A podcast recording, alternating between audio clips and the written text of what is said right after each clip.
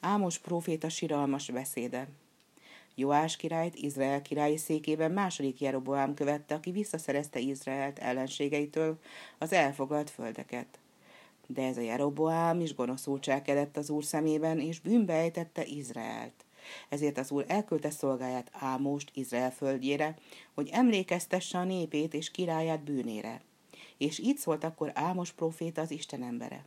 Hald meg Izraelnek háza, e beszédet, amelyet siratódalként szólok rólad. Elesett, és nem kell fel többé Izrael lánya, végig terült a földön, és nincs, aki felemelné. Mert bizony így szól az Úristen. Amelyik város ezer emberrel indult el, százzal tér vissza, és amelyik százzal indult el, tíz maradt csak meg belőle Izrael házául.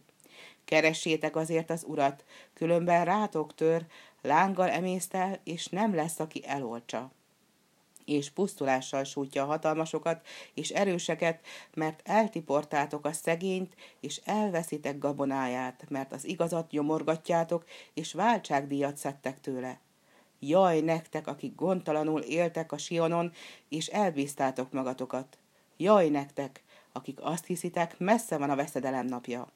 Jaj nektek, akik elfáncsont pamlagon hevertek, és nyoszojátokon elnyújtózkodtok, és akik a nyáj legjavából és a hízlat borjakból lakmároztok. És jaj nektek, akik hárfa mellett dalolgattok, és azt hiszitek, hogy hangszereitek a Dávid hangszerei.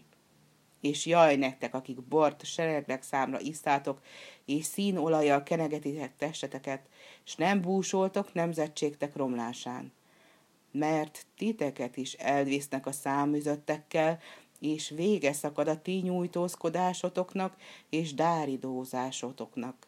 Tudom, hogy sok a bűnötök, és nagyok a vétkeitek. Gonosz idő ez, és hallgat ilyenkor az eszes. Keressétek azért a jót, és ne a gonoszt, hogy éljetek, és akkor veletek lesz az Úr, a seregek istene. Gyűlöljétek a gonoszt, és szeressétek a jót, állítsátok vissza az igazságot, és talán megkegyelmez az Úr.